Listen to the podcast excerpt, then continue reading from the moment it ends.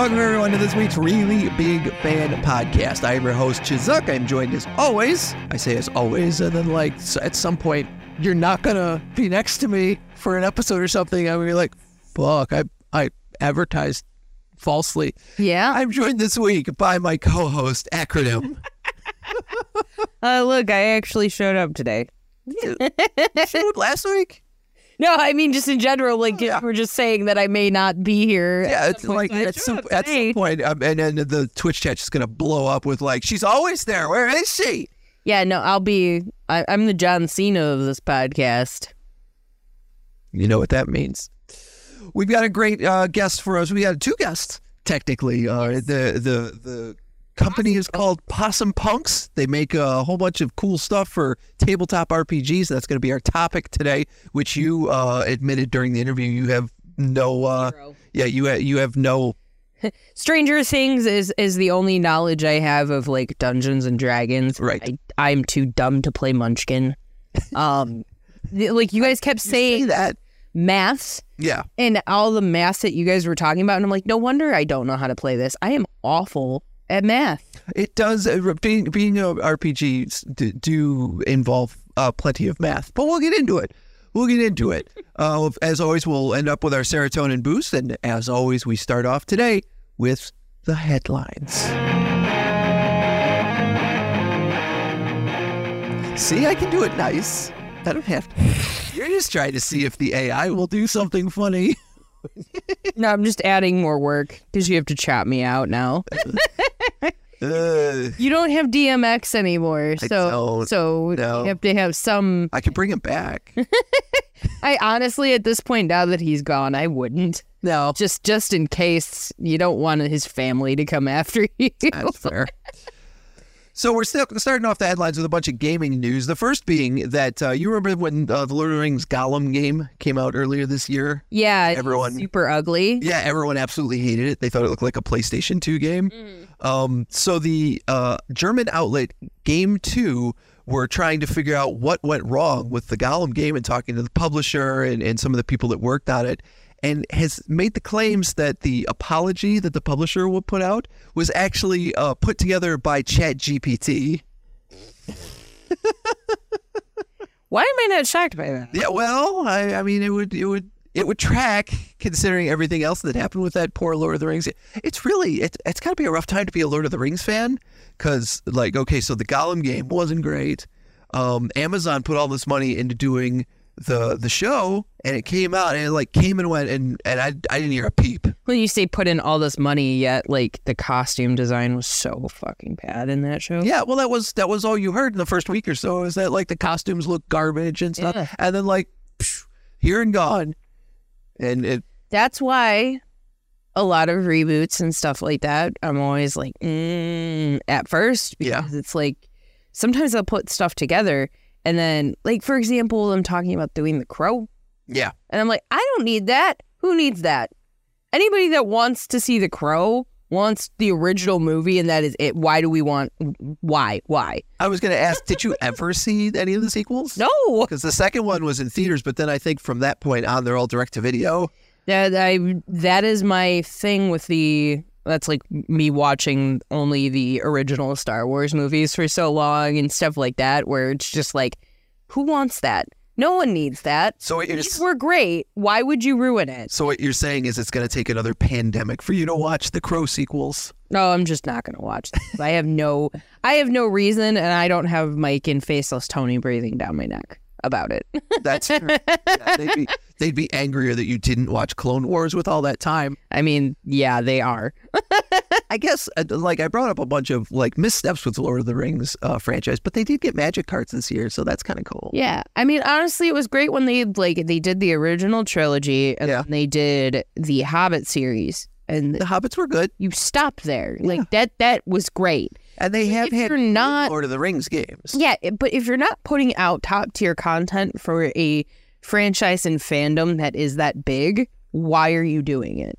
Like it needs to be perfect or don't do it. Right. Like, and I get nothing is perfect, but like at least get it over 85 to 90%. At least the Lord of the Ring fan base doesn't seem as vocal and toxic as most fan bases. I, I feel like half the people didn't watch it, and the other half of the people are like, okay, well, sure, I'll watch it. And then they were like, eh. Yeah. And then they just left it alone. I mean, you know, it, at this point, like, I'm not even the biggest Lord of the Rings fan, but at the same time, I do like it. Yeah. And I like it a decent amount to the point of where, you know, if something is that diluted, like it's, you know, even, I'll say it like this, you know, how we're seeing all of these great, great Spider Man cartoons Mm. with these movies that they're doing. If these movies were subpar, I'd be irritated. Yeah. Like I'd be like, okay, well, why would you ruin all of these other ones? Or even you remember before where like I didn't watch the Andrew Garfield Spider Mans Yep. for the longest period of time. Tobey was my Spider Man. Right. So it's like there's certain things like that. Like there are loops that you're gonna have to jump through, and that Gollum game just like did not even make it over fifty percent worth it. No, no, it was like I, I remember the trailers coming out and people were like, this looks bad. like if if you know they have better technology to pull together Andy Serkis in you know VFX and can't handle it in a video game, there's something really wrong. Yeah. That's my headspace because that Yep. was how long ago now? Oh, that was earlier this year. And No, I mean the original. oh, yeah. With like 20 years. Yeah, like you had the technology then. Well, that was another thing about that game is that it was uh, the the company that got it was a small studio in in Europe, and this was like their first big property, and they thought like, if we make a banger out of this, then uh, we're, we're set for life. Like we can do it, and they and then they started like doing crunch and overworking the artists and the the programmers and stuff, and then people started just like. This is not going to work. This is going to Yep. be off. It's it's the kind of thing I always say. It's like I can't. There has to be people who have made movies before that you get like two weeks deep and you're like, this is gonna be bad. Well, and it's like it with that though. If you have something that's that big of a property and has that much weight, if you realize it's not going to work very early on, hit pause and figure out why. Yeah. Don't move forward thinking, okay, well we're we're just gonna polish the the chairs on the Titanic. Like what? Right. Well, and and that's that's the problem too. Of you see it a lot in video games, but you also saw it with the last Spider Verse movie, where they like set an unrealistic expectation of like, hey, next March we're gonna do the third one. Yeah. They haven't even started yet. It's like, no, you're not. No, don't don't set a release date for people to get pissy about you missing. If Exactly. you know, just be like, hey, it'll be done when it's done. Like that. But they were smart enough to then say that at least. Yeah. Okay, well, we're not going to release it then, but it'll be done when it's done when we know it's worth it. yeah. I would rather that happen. I know some people are just bitch babies and won't. well, that, and Like that's for me, I'm like, okay, I want it to be good. I would rather it be good than be on time. Yeah, that's a huge problem in video games is that people will set like a specific date to try and like hit Christmas sales or something and find out that like, oh, the game is not going to be good if we release it. Ah, we'll just patch it. Is Whatever. That what happened with that one game that you guys were looking at before, where it was like it was released and it was so fucking broken, like the Cyberpunk. Cyberpunk 2077, yeah. Yeah. Which we're like two years deep now and they just released downloadable content for it. And apparently they've, they've pretty much fixed the game up. Like it's pretty Right. shiny now. But two years later, Like, do people even care anymore? I think so. I think like the gaming podcast I'm listening to are really hype about the DLC, but they also liked it when it was broken too because the most random things would happen. Cars would just fall out of the sky. On the, it's kind of like Red Dead Redemption. I still like- think that's great, by the way. yeah, where the wildlife would just come from off camera, or a train that you did not hear coming would just all of a sudden blast you. Yeah, the the one time that that deer attacked you was it a deer? I think it was a deer. Yeah, yeah, that was, was like a, a hilarious. It just ran at him out of nowhere. It's just like minding his Well. business, doing whatever. You just hear him scream from the other room, like, "What was that?" like, what happened? A deer just showed up out of nowhere and beat my ass. I got my ass beat by a deer in the Old West. Uh, speaking of gaming, the other big news all year long has been the Activision Blizzard merger that is, we finally know is going through. And while Activision said that they're not going to just take Call of Duties and only stick them on the Xbox, uh, they did say that at some point next year we will start to see some Blizzard games show up on Game Pass. Okay. Stuff like maybe Overwatch or the new Diablo. They said there's no plans to do that. Like Call of Duty, the new Call of Duty is this week. Yeah. And they're like, it's not going to be on Game Pass, uh, but next year, maybe, maybe we'll see. Is it that one where there's that like skeleton guy sitting in the chair that's become a meme now? Is that a Call of sure. Duty thing where it's like a skeleton guy in a passenger seat and he's just looking very forlorn, like, like is this shit happening right now? I don't know. I'm gonna have to look that up Yeah, there's because I love me a good meme with a skeleton in it. literally people you have been using it for months where Yeah. it's just like it looks like you know someone says something as you're driving and they just look Yeah. at him like And he's just you kid no no he's just like his mouth is closed Yeah. like it's weird and he's just looking it's it, it, I don't I don't- empty eye sockets. No Are there eyes in the sockets? their eyes in the sockets Oh, that's even creepier. skeleton mask Yeah, what but yeah, maybe. weird I'll have to find it and show it to you but I'm sure like I'm I'm sure someone knows what I'm talking I'm sure. I would hope I'm sure. Uh, the other big gaming news this week is that Sony has announced the PlayStation 5, the smaller version of the PlayStation 5, will be out in time for Christmas. so what does that do what does it change So it's 30% smaller than the original PlayStation 5. Uh, it's usually, so I didn't even realize that the PlayStation 4 I have is like the second round of PlayStation 4s because the first ones were huge. Um, but usually they uh, downsize a lot of the technology and then make it, oh, yeah, that's a Call of Duty guy. yeah I see it. I don't know if you guys can tell what that is, but Right. yeah. Sorry. but it'll be out uh, in both a digital edition and then edition with the uh, with the disc drive.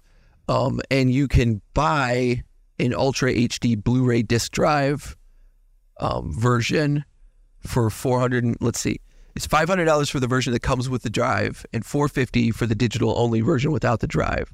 But then you can add the drive in later if you want to. You can attach it like a cool like a like a peripheral, but um, the price increase, according to a Kotaku article, um, means that the current digital only PS5 is going up to 450 instead of four hundred dollars.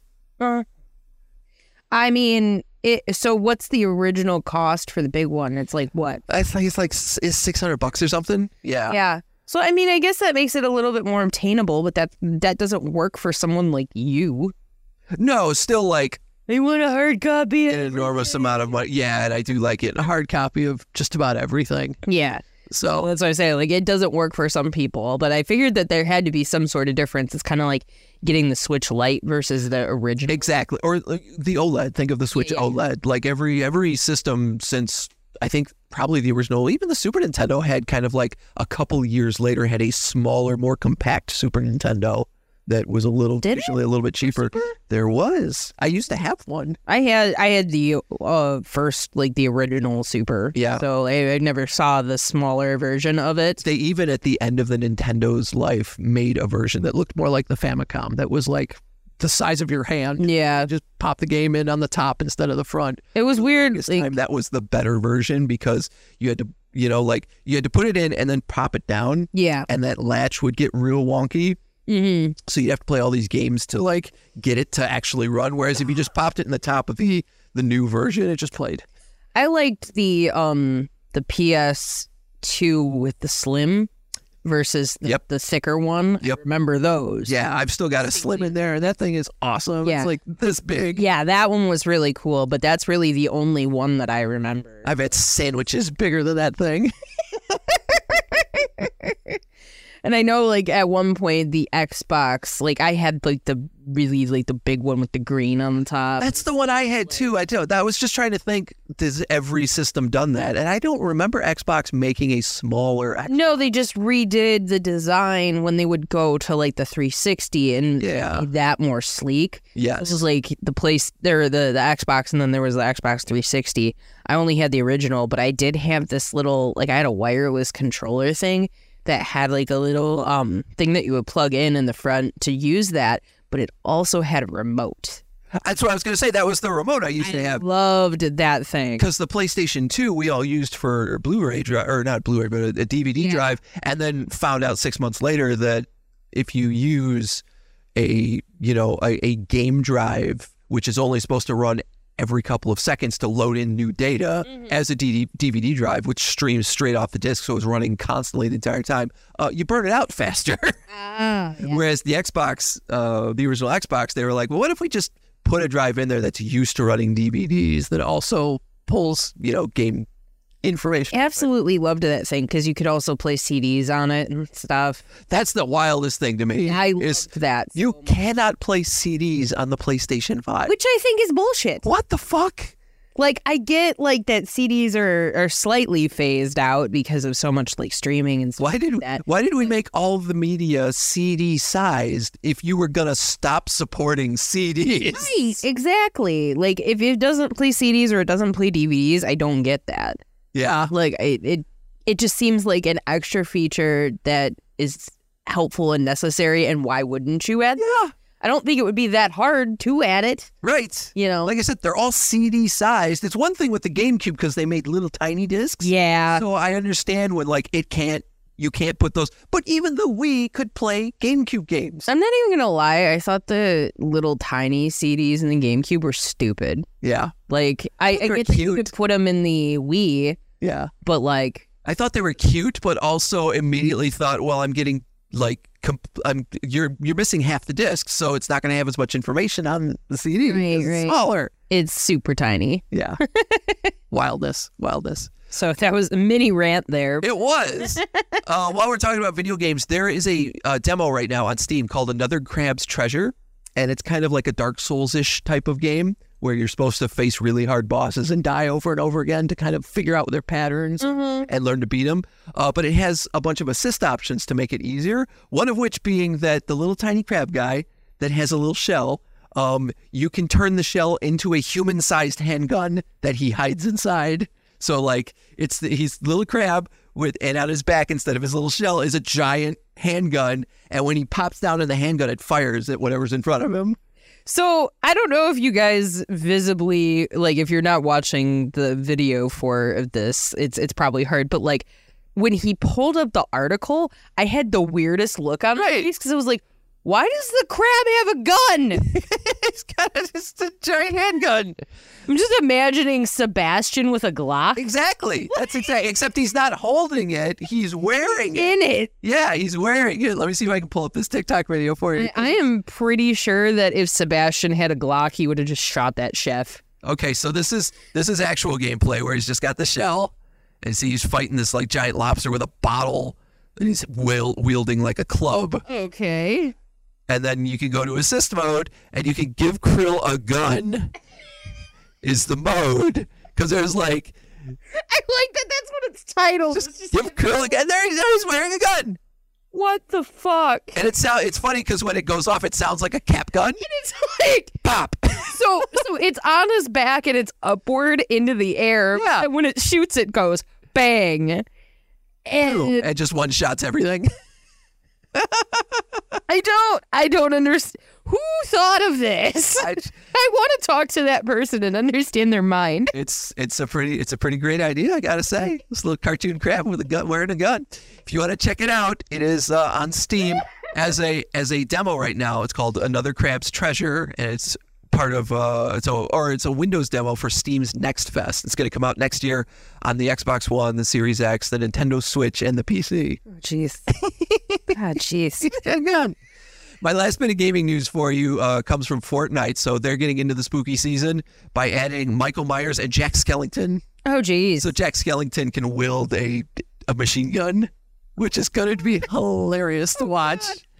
Now I feel like that's that's what's gonna get me. That's what is you could play Jack Skellington. Right? That that is probably what'll get me if I eh, even just to try it. Like I know Yeah. you have to grind to get it or buy them, but like It's probably yeah, you probably got to spend like twenty bucks to get Jack. like that would be just worth Well, that's- on its hilarity. That's the other thing. You look in the like the graphic and like there's got Hero, zero and the the reindeer. yeah. So like, can I get zero as a as a like emote or something that'll just fly around? That would be great. That would be fun. I would I would get that. So let's talk about Zero for a second here.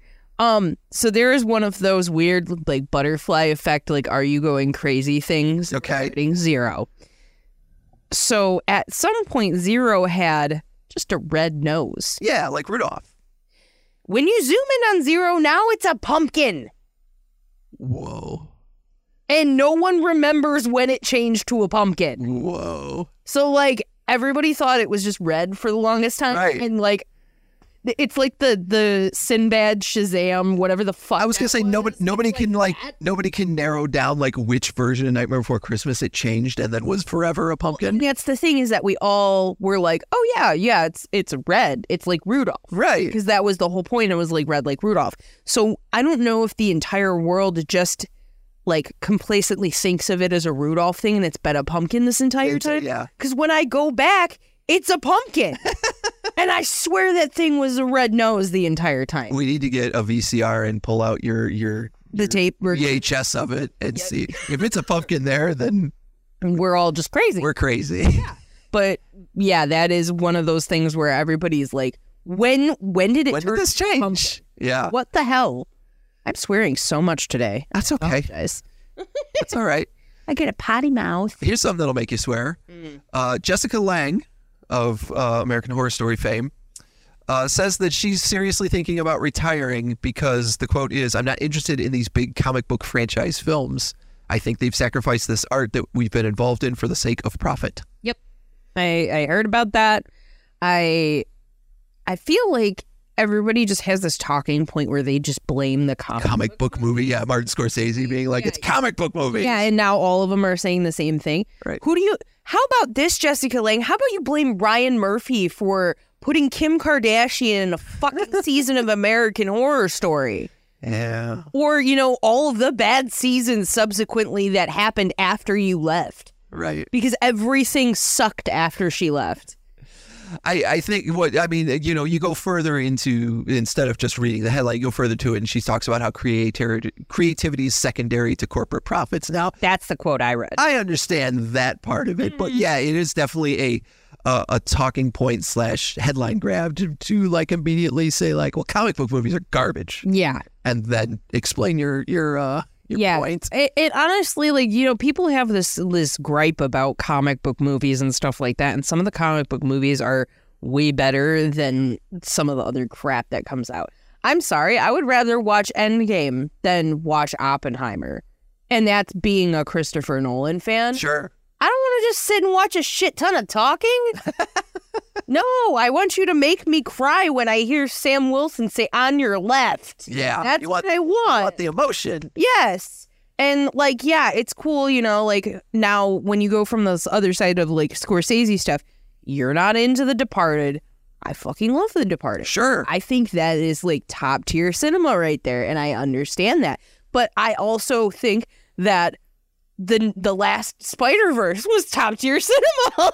like, I there's no uh, there's no line for me there where it's like, oh, I should be able to watch this in an art house, and that's what's considered quote unquote cinema. right. And so, like, even from somebody that, of course, like, I mean, I haven't worked on a ton of stuff, but I've worked on some film stuff.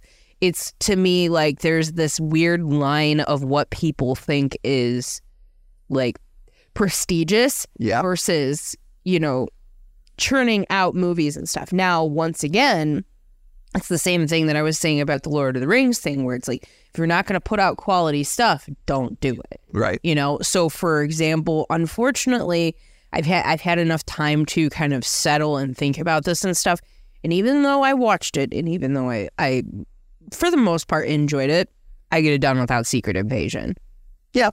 i that like we didn't need if you haven't watched secret invasion yet i'm about to say a couple of things that are spoilery so plug your ears maria hill did need to die Yeah. That was. it was unnecessary. Like if she wanted out of her contract, that'd have been one thing. But she was even shocked that she was killed. yeah. And you know, there's hopefully at some point they'll bring back like a um, uh, Coulson and her or something like some way. Right. But at the same time, I'm like, okay, a lot of what happened here wasn't necessary. Now, contrast, we just watched the first episode of Loki last week. Fucking phenomenal. Yeah. Like that is top tier in their TV shows in my mind and is going really well. I mean, I get it's the first episode, but that first episode was better than half the things that we've seen. Did you see the the the news or the the rumors that have been swirling that like Marvel is actually going to start getting television showrunners? Like they haven't been using them all this time, and Yeah. now they're like, Yeah, maybe if we get television showrunners, our stuff will actually be viewed as better. I don't know. I, you know, if it if it that's the way that they're gonna go and it works, cool. right. I just want good content. I don't want you to like churn out bad content. You don't want Daredevil Born Again to be the third season of Hannibal for you. Exactly. Like if you're gonna if you're gonna ruin it, I don't want it. That's once again, it goes back to what I was saying about Lord of the Rings. Like if you're gonna do it, and it's not gonna be good. I don't want it. Right. So do your due diligence to make it as good as possible and not make it let me make as much money as possible. And I think that's where like to a degree I agree with Jessica Lange. Like if you're not going to put out good product, why are you doing it? Oh, you're just doing it for money. Okay, I don't care. I don't Yeah, it's just always funny when it, and it's always older people in Hollywood talk about how comic book movies are ruining their thing that they love when actually what they mean is that corporations trying to make maximum profit is the thing that's killing the thing. Right. Because they're imply because when they say that, it implies that there is no art in the comic book movie. And I think we've made a very good ar- argument for there is a lot of art Oh yeah. to the comic book movie. It can pull emotion out of you when done correctly. And I would rather have that than watch something that is like so boring, like a dry turkey. Like you know, like it's just not. It's not worth it to be in that mindset. So it's. I I did the the comparison crossed my mind, and I didn't say it initially, but now I am gonna say it. It's like watching all of these old rockers try to bring up like, oh, trans people are going too far. It's very much like Sure. that talking point where like one old person said it, and now all the old people are saying it. And then it's the same thing going on on the movie side, Yeah. where it's like this is their talking point, and uh, now all the old people are going to run with it without really thinking about what they're saying. And I think that's where this is right now. Scorsese started it, Right. and now we're just oh, it's the comic book movies. No, it's not. A and B. If you want to blame that, how about you go and blame Tom Cruise and Top Gun, Yeah. or blame all of the Mission Impossibles, or mm, Fast and Furious franchise, because they're another one that say, "Oh, how many comic book movies can you make?" Yeah. And I'm like, Fast and Furious Fast and Furious movies are comic book movies. "Yeah, they are. They're wild. They're literally set up the same way. Like, They're none of 80 percent spectacle, and it's a great spectacle. Let me say, I'm not dogging them. the ones that I have seen, I mean to see the whole series, but the ones that I have seen, I have had a great time watching. that that actress. What is her name? Michelle Rodriguez. Yeah. something? she said that. She was in Dungeons and Dragons. I know, but she was like, "Oh, all these comic book movies." I'm like, "Are you serious right now? You have no right to talk. You wouldn't have a job if you didn't have Fast and Furious." She was in Ghost Rider.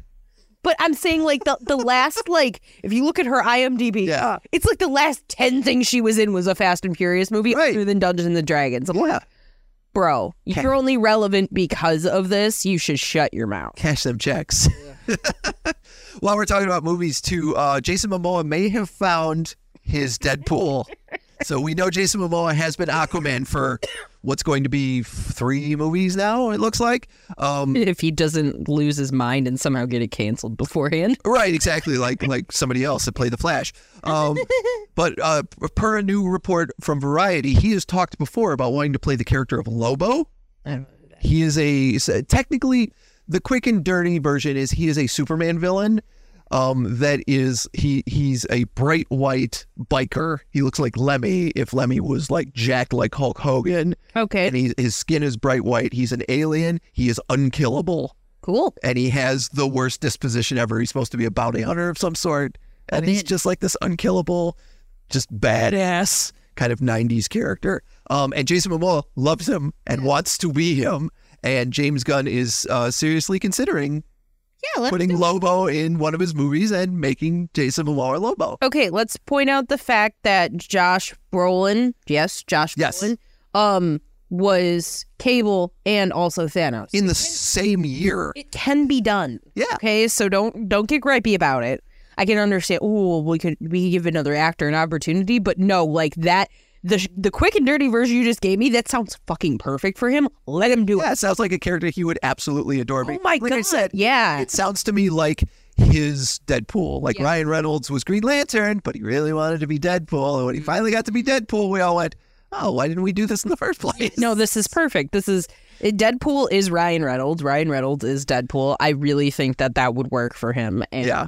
that sounds perfect. I'm even visualizing like him just like covered in like white paint and his Yep. hair having it and everything else. And oh yeah, that would. Just to have him grow the the big mustache. Yeah, well, that would totally work. I'm so for it. Yeah, he wears a, he wears a leather vest and like some pants and some shit kicking boots and Yep. drives a a, a, uh uh space motorcycle. Oh hell yeah, yeah. No, I'm totally down for that. I feel like that would be perfect for him. It'd be a lot of fun. Let's let's do it, James Gunn. Come on. Uh, the last thing I got though, which is related to this, is that the guy who created Lobo, one of the creators, Keith Giffen, passed away yesterday. Um, he's also known as the creator of one of the creators of Rocket Raccoon Mhm. over at Marvel, and um, he's most famous for re-envisioning the Justice League book into a comedy book back in the '80s. Cool. Uh, one of the, my favorite parts of that book is uh, there's a Green Lantern. I don't remember his name, but he's an like he's just belligerent and an asshole. He's a ginger guy, and he's just an asshole. And Batman clocks him uh, and knocks him out cold with one punch. Is And that the picture that that meme is from? yes, and Blue, Beetle will not shut up about it for like the rest of the book. About like I cannot believe Batman just knocked his ass out with one punch. It's amazing. it's a little bit like that scene in Friday. Yeah. got knocked the fuck out. Uh, but yeah, and and as sad as it is that Keith Giffen uh, has passed away, the way the news was announced on his personal social media is the most Keith Giffen thing I've ever heard. Oh God. He said, "I told them I was sick. Anything not to go to New York Comic Con. Thanks, Keith Giffen, 1952 to 2023." Oh jeez. Jeez.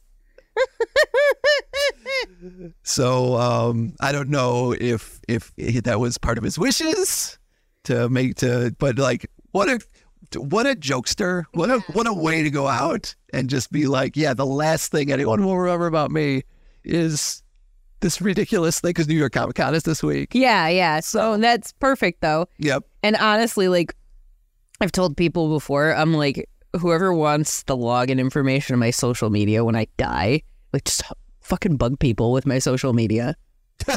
just get, Leave the most unhinged comments from my profile. just continue to bother people through your social media.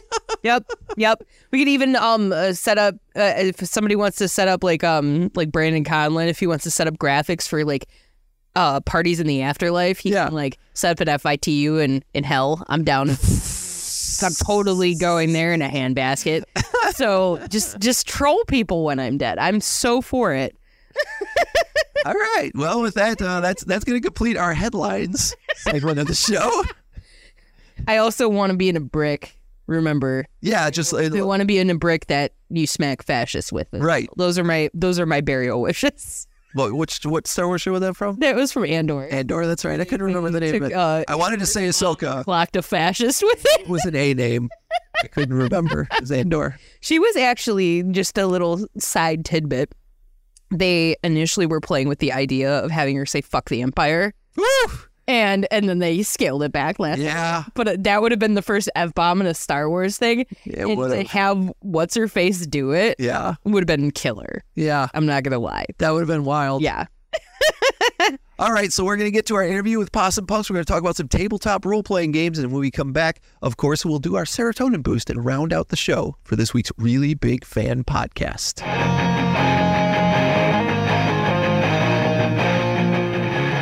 Welcome back everyone to the Really Big Fan podcast. I'm excited today because we have a new guest.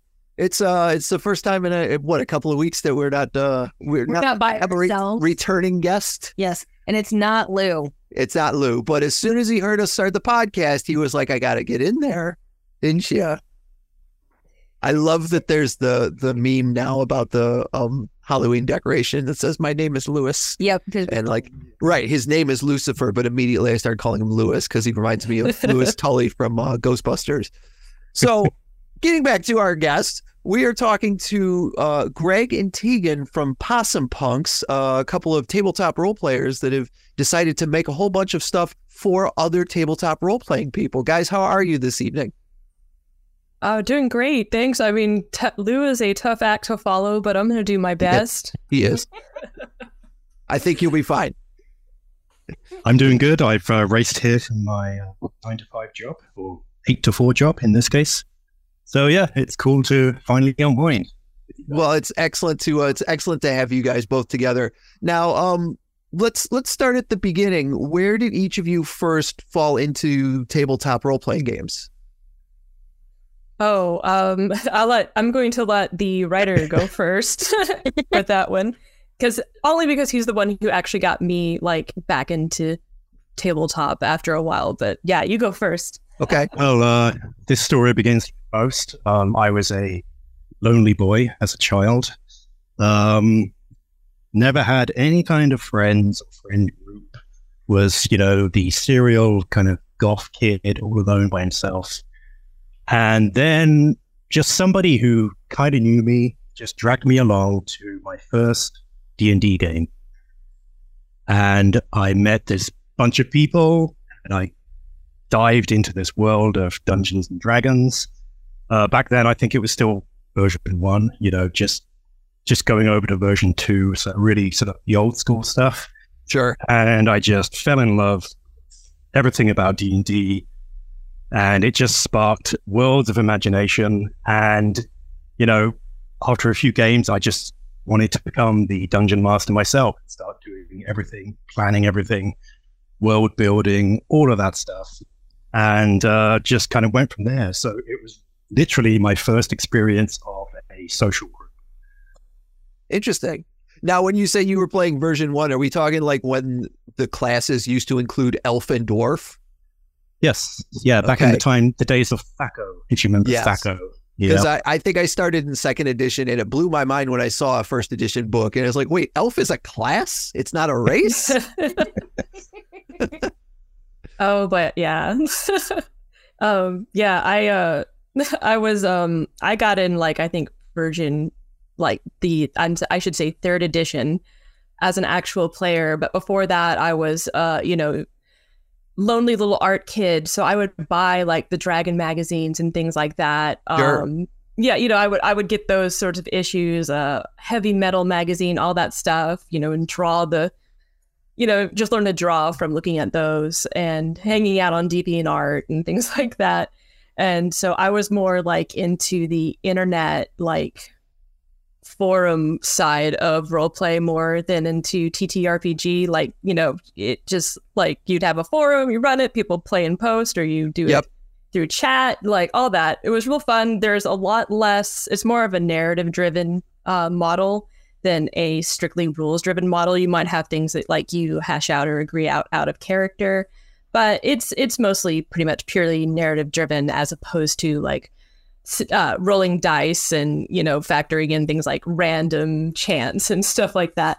And uh, it was easier for me to get into that because I was in such an isolated place, like um and but you know it was hard for me to like get a group together so i didn't really get into uh tabletop uh role play until uh i met i met greg here and i started playing i think version three yeah version three.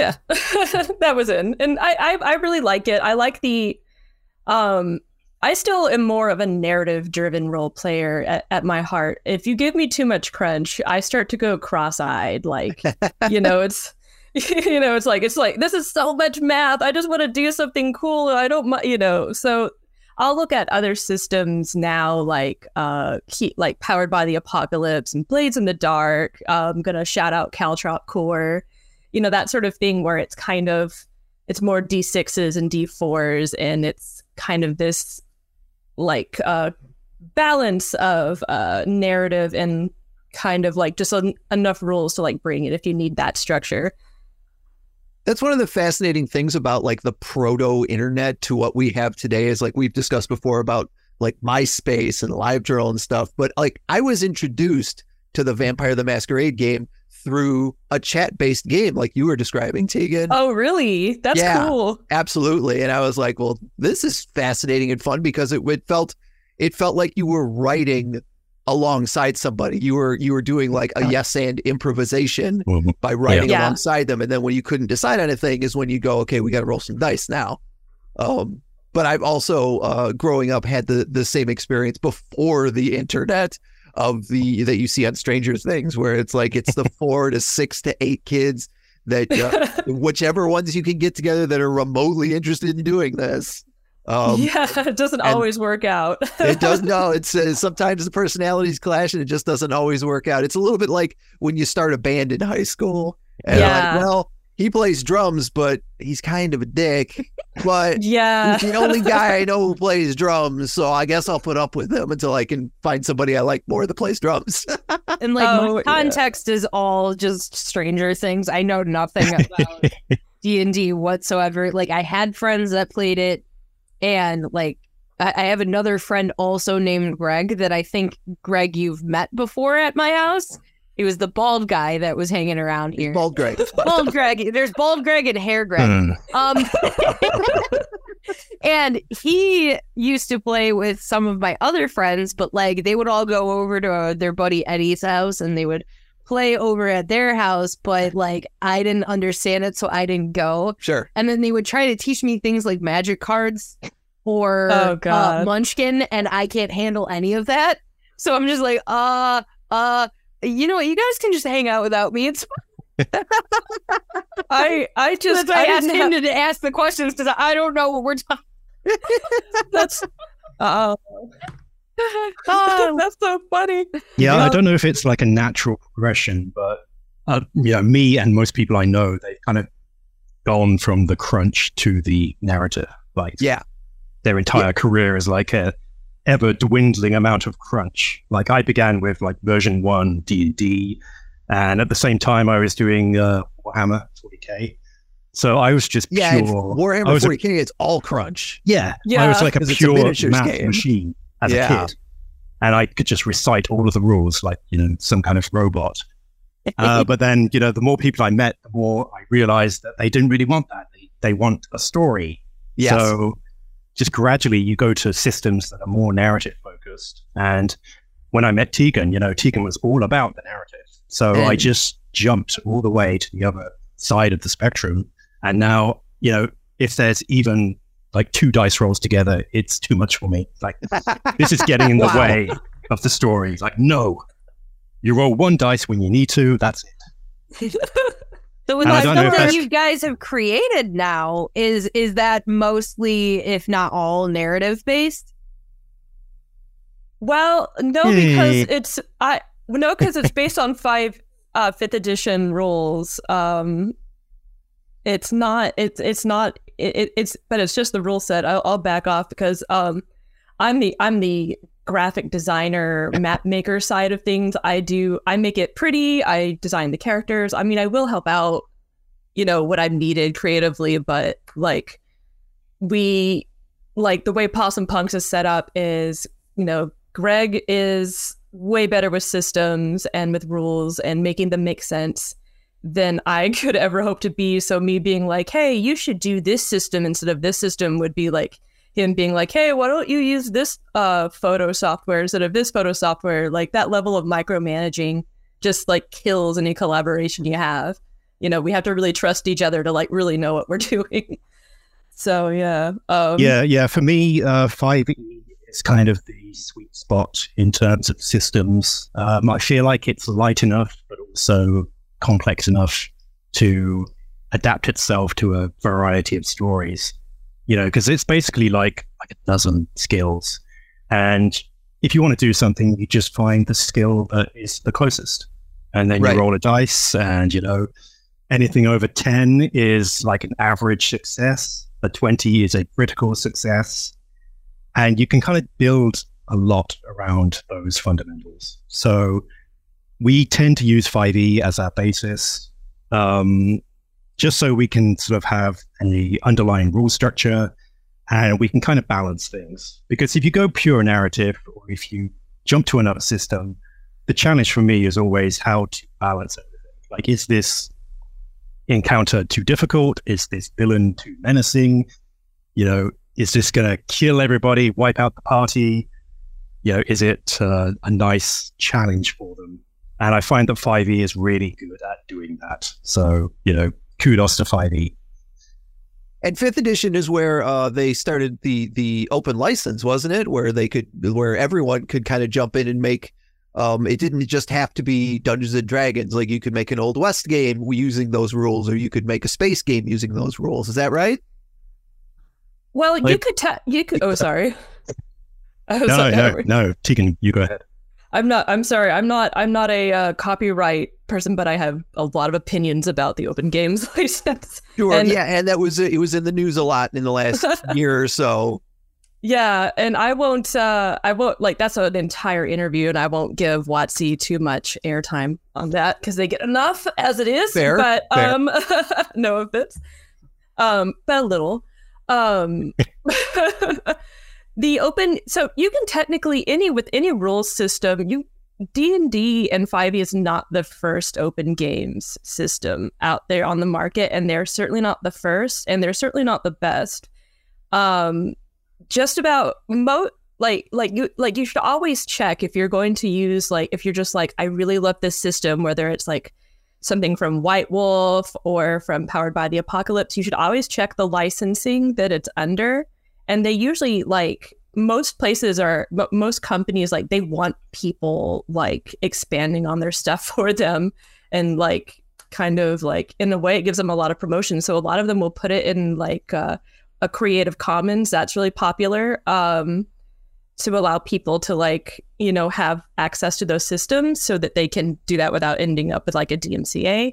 Um, the Open Gaming's license has a lot of strict language around it, and um, is actually not as good. Like it, it's, it doesn't. It's not as permissive as a Creative Commons license. So actually, when when you release under your own license that you've made, you're actually creating like a pen in which to kind of corral all creators that are in that, and that and that's what happened last year was WotC trying to introduce a new OGL, you know, an OGL uh, Yes. 2.0 and close that corral in and kind of like make more money off of the people who are doing that. And we uh we did not like that.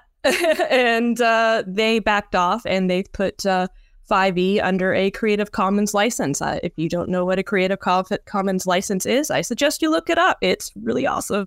Uh, That's a little bit like we were talking last week about uh, the all the licensed Magic the Gathering cards that they've started coming out with. They did the Lord of the Yeah. Rings set, and now they're doing a Doctor Who set. I saw over the weekend there's an Evil Dead set that you can get, but they're all like three times as much as a regular pack of Magic the Gathering cards. And I'm like, I'd be in, but not for seventy dollars. That's insane. Yeah. I I never got into Magic the Gathering because I was just like, I don't have the money for this kind of Right. hobby. But Like, it, it's even- it seems very similar in that like uh Hasbro believes that between Magic the Gathering and Dungeons and Dragons that they basically got the two biggest um you know um properties in their respective you know corners Yeah. of the market so like we can we can try and uh, you know charge you more than anyone else would charge or try and get our you know our piece of the pie out of the the creators that are using this OGL Yeah. And um, it's funny because, you know, I I, I want to just say like, I you know just to other people in my in like in the gaming community, like we're not you know by any means influential, but when I talk when I criticize WotC and I criticize Hasbro, I'm not criticizing people who play it like at all because Sure. you you know we should enjoy what we want, but um yeah, we don't have to. We don't have to use 5e. Uh, after Right. what happened with the o- Yeah. after what happened with the OGL, we had our two games, Caddy Wampus and Pink Moon, under the 5e system, and we said never again. Like you know, once bitten, twice shy, as they say. Man. So you know, we're, you know, we're not. We're from now on. Like the next time we release a game, it's likely going to be under one that we've made for you know made made on our own.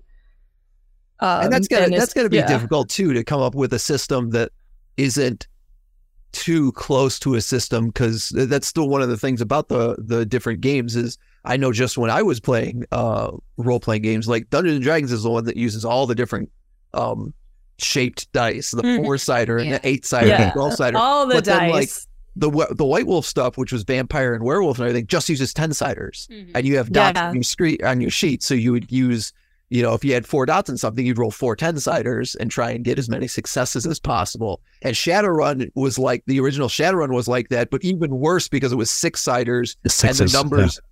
You sometimes you'd be rolling 26 six siders. Yep. I think It's I like- think we This were all about to make, dice. I think we were all about to make the same joke. And in Shadowrun, Shadowrun. Uh, you just need about a million d6s. Yeah. just Just like bucket. Just throw the bucket mom at the and wall. dad's game cupboard and take every dice out of every game. that should cover you. And then your friends are going to have to do that at their houses. And it's and it's funny that you mentioned like, oh, you don't want to make a system that's too similar to another, and that's why I loop back to our friend the Creative Commons license because there are companies like Evil Hat who make a Thirsty Sword Lesbian powered by the Apocalypse. They have put all of their their narrative drive system under a Creative Commons license, and what a lot of people are doing now is they're just you know building it with that as a basis. So you know cool. you're not you're not ripping anybody off and you're actually expanding on an idea of a, s- of a system. And that is something I've done following the, the 5e debacle. Um, I did convert the rule system to powered by the apocalypse and, you know, fleshed it all out. But uh, then the lockdown happened. So we kind of lost our group of playtesters who are All usually. the all the gaming was started over Zoom. Yes. Yeah. so, you know, we've got this system, but we haven't really playtested it because we've never had the time or the social group to do it. Right. Which, which, if you are, if you love, like, don't go into making a TTRPG game thinking that you're going to make money. you only do it, only do it if it's something that you really, really love, you know, and you're just wanting to have fun. It will kill your joy, and like, you know, don't commodify it. It's a lot of work. Sounds like Yes, everything absolutely. I've ever done in my life. yeah. like, don't do this if you don't if you want to make money because you're not going Yeah. to. But And just you'll end up enjoy it. hating the thing. buy Yeah. a vending buy a vending machine or a car wash or something like. Right, right.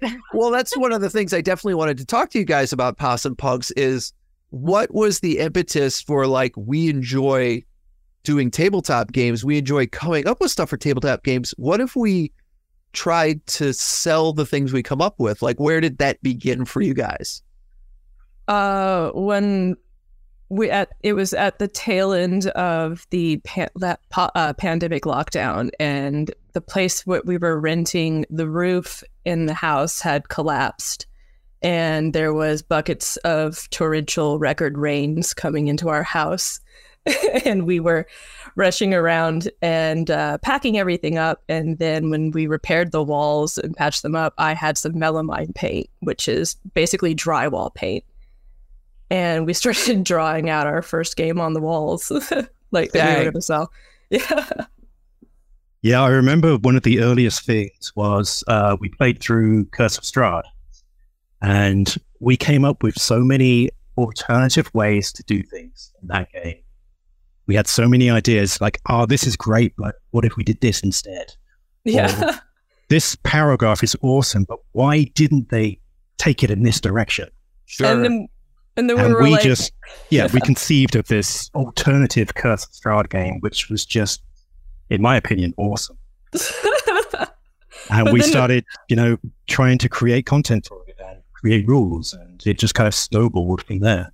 And and then I was like, this is a line a licensing nightmare. Let's just make our own world and just use this exactly. system. Yeah. like, how about we not get sued and not owe WotC money and just use the you know the five E system, and we'll come up with our own. We can world build. That's the fun part. I was like, we don't need no Curse of Strahd. So, am I correct in, in assuming from from what you guys were saying about your origins that Dungeons and Dragons was essentially the first game each of you played tabletop wise? Yeah, yeah. I think so. I think it was my first. Well, no, actually, my technically that was Robotech, but that's another discussion. ah, no, see, that's why I wanted to ask because it certainly wasn't my first exposure to to the idea of tabletop role playing games. Mine was the Teenage Mutant Ninja Turtles one. Oh, oh, nice! Oh And- man, deep cut. It was funny because at the time, uh, I didn't have the dice for it, but I understood some of like the systems of creating your mutant character. So we would just use those systems, and then when it came to playing the game, it was just playing Let's Pretend, like you do when you're, you know, Yeah. eight, nine, ten years old out in the backyard. So Yeah.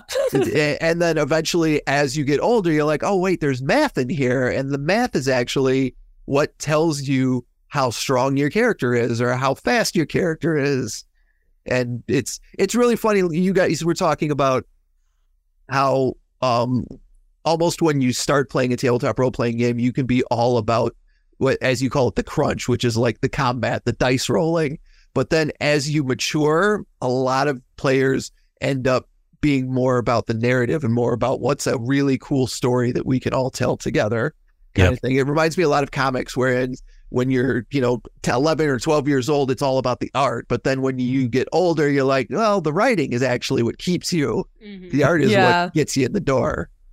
Yeah. Yeah. But we've always been really like as a team story first. And so we've kind of like drawn, like withdrawn from the strictly game dev and we've decided let's just go story first and, um, you know, do some world building and then come up with the system. Yeah, And- establish the world and then come up with a game to go with it. Interesting. Yeah. Interesting. So, so tell our, our listeners and our viewers on Twitch uh, about a couple of the games that you've uh, come out with. Okay, well, I guess I can go. Um, so the big thing we're working on right now, or at least I'm working on, I'm doing the early stages of development. Um, it's called Rumble Strip. Um, you know, like the the thing on the side of the road. That, Yeah. Uh, you know, wakes you up if you drift over it. so it's called Rumble Strip, um, and it's kind of based on the idea of characters who seem like they don't belong in a setting. Um, Okay. As I was growing up, um, you know, I got into a lot of games mastering. I ran a lot of games, and there would always be that one player who came up with a really weird character that Yep. didn't Was didn't it me? fit, just did not fit. You know, they were trying to do romance in a gritty horror game, or they were trying to do comedy in a grimdark game. You know, they they had this idea that was completely clashing with my idea, and it used to drive me crazy. You know, I had games where there were like the furry would, would turn up, or Yeah. the the space marine would turn up, regardless of what the story was. They would just appear and be like, "Yeah, this is me." Used to drive me crazy, but then I met Tegan, and Tegan did exactly those things, but with such style, and he just she made it work. You know, Sure. and it was just so cool. It was so meaningful. I understood why they were doing it, and it kind of evolved into a genre all by itself. I started to really like cartoons and movies and stories where there was Uh-huh. just that one character who was like breaking the fourth wall or falling in love with the villain or you know just just breaking breaking the story but in a way that was amazing so uh, rumble strip is kind of that's one of the themes of rumble strip it's about the characters who you don't think belong but they actually make the big changes so um Totally seems like something that Tegan would cause you to realize about life. I, I feel like it, like I love Tegan because of the fact that they are so out there in their own way. I'm talking about you like you're not in the room, but Oh my like god. that, that, that's that is why like I gravitated even toward you as a friend because you you do the craziest things but with such style that it's like there's this inherent confidence even though you may not feel the confidence necessarily. Like there is this just atmosphere you create. So i could totally see how that would happen. Oh my god, you guys. we love you. Surprise. Oh. we were having you on the podcast just so we could we could guess. we love you. We could guess you up. yep Oh, I love you guys too. Ah, we're totally gonna cut this right.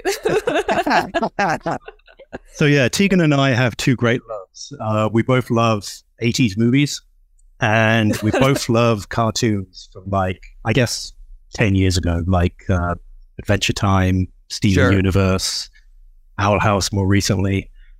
And we're kind of coming up with a setting that kind of mashes those two things together. So it's a kind of 80s style city that is like a fantasy city, and it's full of like 80s style monsters like, you know, vampires and the undead and skeletons and ghosts and radioactive men. You know, it's like an 80s villain city. Uh, but it's also it's sort of cartoon style where there's like a group of characters. They're like a found family, and they are the people who you don't expect. You know, there's like a possum. You know, we love possums. So there's a possum character who's like, you know, come out of a trash heap and suddenly just been flung into this adventure. And one of her friends is a reanimated corpse. So he's a skeleton. And this skeleton is now walking around with this possum. And then they find some cats that have been abandoned. There's like four cats who have various magical traits, personalities. So it's just this kind of group of goblinoid critters who shouldn't really be involved in anything, but they just It's- get sucked into this story and they eventually become the heroes as they travel through this weird cartoon post apocalyptic city full of monsters. It sounds like an absolute nightmare for a, a, a game master. Exactly. anything could happen. Uh, that yeah. There's also the idea of like the liminal space that is such a big. At least when I like when like when I come at it as a designer and have said I'm going to let's make a battle map location and let's make it like a bodega or a parking lot, and these places like that have, you know, you know like that that are just places that you're just kind of passing through on your way and you don't really notice but at the same time we all have like our core memories of like oh, you know sure. being in a parking lot and having like listening to music with your friends in the car or you know like i remember like one time when like I, I was at a roller rink in the 90s and i saw two girls get into a fight and one was in roller skates and one was not in roller skates and the one who won the fight is not the one that you would expect it was the coolest thing I'd seen in my whole life. like, yeah.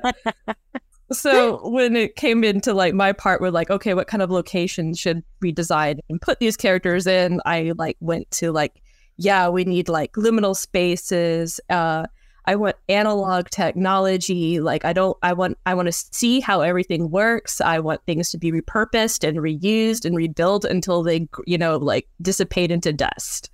Um, so that was like, you know, like, like, and that, that I guess that's why we like say like, oh, we like '80s movies, and it's like, well, that's actually what I like about '80s movies is I just like that aesthetic where I can look at something and I'm like, yeah, I can kind of see how that works, and Yeah. yeah. it's not just like a transparent screen on the wall or something. right. You And, know? and it's it's a cool like Star Wars is real good about that too. Mhm. About Yeah. all the oh yeah, everything looks very lived in. yeah. yeah, yeah. Yeah, one of my key uh, inspirations was the movie Alien, which I know is not strictly Excellent. 80s, but 70s, late 70s. Yeah. Um, And yeah, it's that idea of the used future. It's a future where you can see these things have been used for a long time and it's all kind of analog. You can see how it all works. And I believe a lot of the uh, the animes that we love also have that kind of idea of like the biomechanical and seeing That's what the I was- industrial workings. That's what I was gonna say when you were describing it. Is it sounds like a lot of '80s and '90s anime I saw. Yeah. Cowboy Bebop. Yeah, Yeah. stuff like that. Exactly. Yeah. So where can people find uh, this and the other things that you've created? on itch of course where all the where all the indie games go to live and thrive um we are i guess this is the part where you show the little screen scroller that i'm going to send you of our Okay. itch Yeah, yeah. yep it's uh those possum punks at itch um on itch.io Cool. Uh, we have Excellent. battle maps and games And then you're going to be showcasing at the the Found of the Underground event as well, and you have some of your designs that you've created that you're going to bring as well. Correct? Yes, I'm so excited about that. We're both going to be there. Unfortunately, we won't have any game scenes to print out because even a cheap print job for a book is very, very expensive. But we will have t-shirts, uh, like patches, uh, stickers, mini prints, like all all kinds of stuff. A lot of two for ten deals. You know, you can get that from your mom. I and we're still it. deciding what costumes to wear. Yeah. yeah. I, I have already o- openly told people that I am going to be Garth from Wayne's World, so I don't have to wear anything excessive because I'm going to be running from thing to thing. And I'm like, I don't want to get sweaty and things just look bad. So fluff this hair up, put on my glasses, dance around to Foxy, and I think I'll be solid. You're gonna look so cute. Ah, thanks. I, I've already mentally prepared that whenever I have to actually get on stage and MC for a second to let everybody know my hair doesn't look like that all the time and that I actually put hairspray in it. Are you going to be in character? Uh, Are you going to stare at people and go, "There's a lot of people here"? uh, yeah, I should. I really, I really should. That should be like the first thing that comes out of my mouth. Right? You you should and don't explain the bit. Just let people wonder. Just, yeah, just let people think you're that awkward. right, right. I love it. just yeah, just tank your reputation. one of the, one of the um one of the designs that I saw that you had was one that referenced an edible and I immediately showed it to him and I was like I need this on like a shirt Yeah. immediately. Oh man. He- okay. He was saying the same thing like cuz he he's got a friend that um also partakes and he's like this would be perfect for him.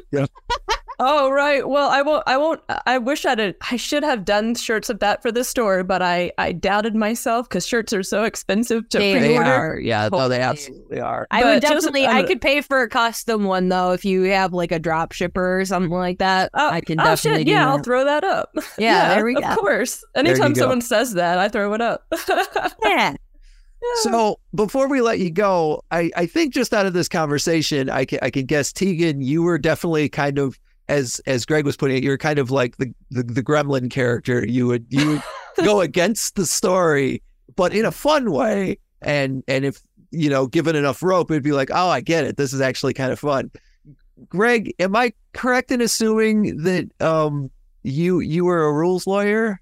Oh yeah, yeah. Um, I I have come a complete. You know, I've done a complete 180 in my life. Yeah. I began as the very strict and unfunny, non-humor rules mm-hmm. lawyer. Everything had to be proper. Yeah. I was like quoting Joseph Campbell to people, like talking about archetypes and the 12 stages of narrative. Sure. Everything was very structured. I even brought in tarot and tried to describe tarot to people. It was completely over the top. And I had to meet a lot of good people in my life. A lot of people like Tegan who just kind of unpacked all of those biases and deprogrammed me and turned me into the wonderful person I am today. yes, there are there are plenty of, of gaming archetypes, but it takes a little bit of all of them to actually make a good game. Yeah, I think we're a good mix. yeah, I mean, I, it would devolve into chaos if you were letting me run everything all the time. I would just Right, say yes to everything. Same. Well- That- that's the balance that goes on over here. Yeah. If, if it was left to my devices, everything would be chaos. Chaos and order. Yes. Absolutely. That's Well, that I- I look makes the forward best to com- I, I look forward to comparing notes with both of you on both chaos and order uh, when we see you in a couple weeks at Found in the Underground. Thank you so much for being on the podcast this week. Oh, thanks for having us. thank It was a lot of fun. Absolutely. We'll be back in a moment with our serotonin boost on the Really Big Fan Podcast. Welcome back to the Really Big Fan Podcast. Like last week, I'm going to plug the socials now. Make sure you're following us on social media at Really Big Fan Pod. Make sure you're joining us on Patreon for not only ad free versions of this show, but our Patreon exclusive show, the Really Big Fan Podcast Double Feature. Our uh, first of two Halloween themed episodes should be coming out, uh, I want to say this weekend, as long as I can get to it. And um, yeah, it's me and Mr. Mike Pandoff ranking our top movies of uh, of all time, and we've got ten movies now. So as of this episode is when movies start either dropping off the top ten or not quite making the top ten. There will be bloodshed. There will be there will be there will be. You know, it's funny. We were uh, talking to Possum Punx about tabletop role playing games, and you're like, I don't have a whole lot of experience with it, you play you played the original Pokemon. It's literally just like Final Fantasy, Pokemon. That's literally uh, based on old on tabletop role playing games. Okay. The way all the math works and the different moves and stuff. I don't get it, so okay. sure. Because you kind of, especially in Pokemon, you want to, if you want to catch the Pokemon, you don't want to like kill them. You want to bring them down to low. So you have to kind of mentally remember how how powerful different moves are and what they're weak mm-hmm. against and stuff, so you can bring them down just where you need them, Yeah. so you can catch them. And, and that has a that's a lot of that's a lot of what I do with my Final Fantasy games is figuring out like what's. I don't want to hit that with my most powerful move, but I definitely want to hit it with a move. Persona too. Mm-hmm. Persona as well is just a it's just a role playing games. Yeah, I I guess in my mind I'm like I'm just playing a video game. Yeah. Like, it's it's not like I can't even tell you what is what is like a side scrolling game, what is what is 8 to 16 bit. Like I Right. I don't understand any of that. I remember having my I mind play games. having my mind blown when the first Pokemon game came out, and I was playing it on my Game Boy. Within an hour, I was like, "This is Final Fantasy. This is role play. You're just. This is just a way to teach kids math that they don't even realize they're learning math." Mhm. I'm so bad at math, so Yeah. I guess you just got to play more Pokemon. I would if you didn't sell my game. Oh wow, it's my fault. All right. I'm kidding. I can't wait for me when I eventually re-buy that game for you to f- find out what uh, what your excuse will be then for being bad at math. no, I'm just bad at math. I I have to own up to two things in my life. I'm bad at math and I'm an awful driver. I didn't say it. and I wouldn't say it. All right, well, let's hit our serotonin boost as we wrap up this week's really big fan pod.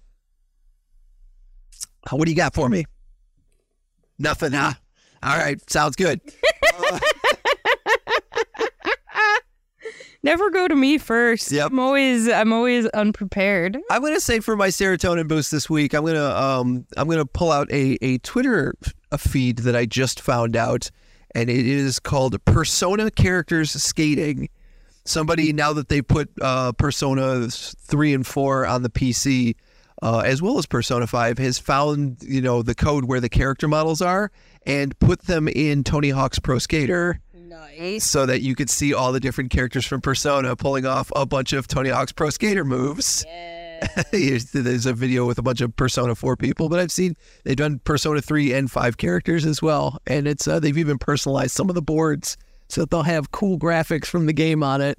And uh, it's fun. It's cool to see. It, it makes me it makes me want to dive back into a Persona game, but also knowing I'm in, I'm like neck deep in Final Fantasy 13, and those games are essentially the same style of game. Yeah. So like when you're playing one, you're devoting the next like 60 to 100 hours of gameplay to playing this game, and I don't want to get into another one while I'm playing one Yeah. because then I'll probably drop the one I'm playing currently. I'll be like, ah, I don't need to finish that. Yeah, kind of like when you were hardcore going at Fortnite for so long and then just dead stopped at Yeah, well, I got all the I got all the skins I wanted. You're just like, I'll go back when I have a skin that I want. The minute they add Spider Gwen back to that game, I'm in. I'm back. But you know, even even Jack Skellington, I'm like, that's funny, but like, nah, nah. There, there is a part of me though. They made the um, they did the the comics. They did one one summer it was DC Comics, the next summer it was Marvel Comics, and each comic came with a code. There's a part of me that would like to get the Batman skin yeah, just for the goofballery of Batman shooting people. yeah. Batman with a gun when he's not. That that totally That's that's an anti-Batman thing. Yep, you could just say he's a Skrull. He's Skrull Batman. Skrull Batman. Yeah, that's that's how you know he's a Skrull. Is that he he has a gun. I'm surprised there's not a Skrull equivalent in the DC universe. Maybe there is, and I just don't know because I don't read a lot of DC comics. Yeah, probably. It's probably out there. You never know. Yeah. Uh, it, almost every Marvel character has its own DC analog and vice versa. I've got a, a serotonin boost, boost for you, something that I know made you happy this last week. Cool. Ouroboros from Loki. Oh yeah, Love yeah, that guy. That guy was awesome. Um, I don't know how to pronounce his real name. Is it K I will look him up. K or Key? But um, that guy, he is the most adorable person in Loki from the word go, and like I was squealing the whole time. Is it Wan Lee? No, because that's a that's the it was K.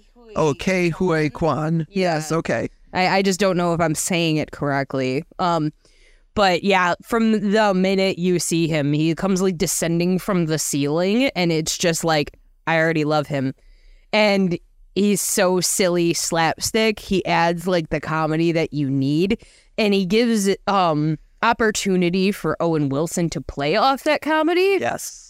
And a little bit with Loki, but Loki's like going through something and is being super serious, but you get to see why you like Owen Wilson Yes. when they're having dialogue back and forth and it's it's amazing.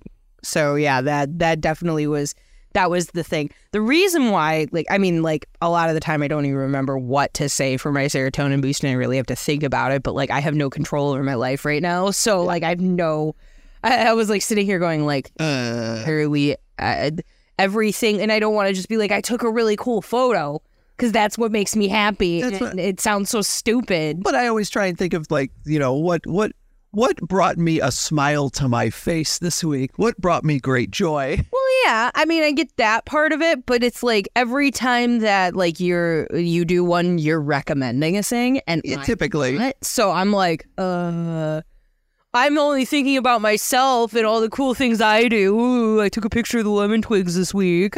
you know, like it, it sounds stupid. So, yes. No, it's it, Loki was definitely the high point of my week. yeah. We've got another episode to watch. yes. So let's get to it. We're gonna we're gonna log off for the week here. We will join you guys again next week on Twitch. Uh, we're typically on Wednesday nights, but um, with our schedules being what they are, uh, this week we were on a Thursday night, and uh, we'll we'll get to you. We'll get to Twitch when we get to Twitch. Yeah. Sorry, guys. That's definitely my fault. I am getting all of these shows from the new gig, and by that meaning, I have no control of when there's a show and when there's not a show. Right. So I, I said, okay, I can do all of them, and then went, oh, oh yeah, Now we'll that tonight's crap. we'll figure it out. Well, but the- the- that's the thing you can depend on is that we will be here even when like last week I was late getting the podcast up. It wasn't up till Sunday night. But you can depend on we are we still enjoy doing the show. We enjoy talking to each other, and uh, we enjoy hanging out with you guys on Twitch as well as uh, giving you a podcast every week. So make sure uh, you you let your friends and family know that you enjoy our podcast and that they should listen to. And uh, we'll be back next week with more of the really big fan podcast.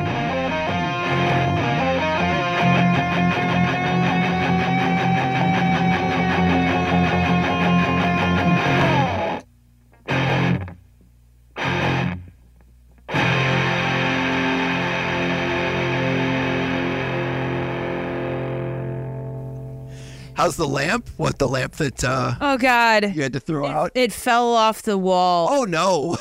Yeah. Um. I didn't notice when I came in. Yeah, that's why it's so dark in here.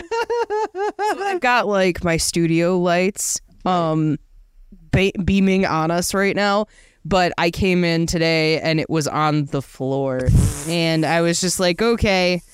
Like for duct tape, that duct tape sucked. At least, duct tape? at least it didn't happen while we were sleeping. I mean, that's fair. Yeah, that's definitely fair. that would have been awful. Just, I, I would have just assumed Lou knocked something over. That's typically if we hear a bump in the loud, loud bang. It's usually this apartment could be haunted all to hell. We would never know. no. We We're just like oh, our idiot cat is knocking stuff over. I would either think it was our idiot cat or I would think it's our idiot neighbor who came home at like 10 30 or 12:30 last night and started banging things around in the fucking garage. So angry. Story would have been even funnier if you were mad that they came home at ten thirty. Oh yeah, yeah, absolutely. No, I wasn't even in bed by 10:30, but for some reason he was loading his truck at like midnight. Yeah, well, he went. What are you doing? He couldn't sleep, and he was like, "If I do it now, then I'd have to do it at like six in the morning." I'm going to throw him through a ladder one day. Just You're wearing the you're wearing the flannel for it. I know. I know. And I am I am a half of a tag team champion of mankind with PMS. That's so true. Does Erica also wear the the flannel? I don't know. I think probably she could does she wear- Jack. Does she? I was gonna say, does she wear like the tie dye? Because Oh yeah. hat and stuff. Oh yeah. No, Dude she, love. she's definitely the dude love in this situation. I am not. and you're the you're the I'm the Jack. I'm the violent one. Right. the very violent. Yeah, exactly. oh God. Yeah.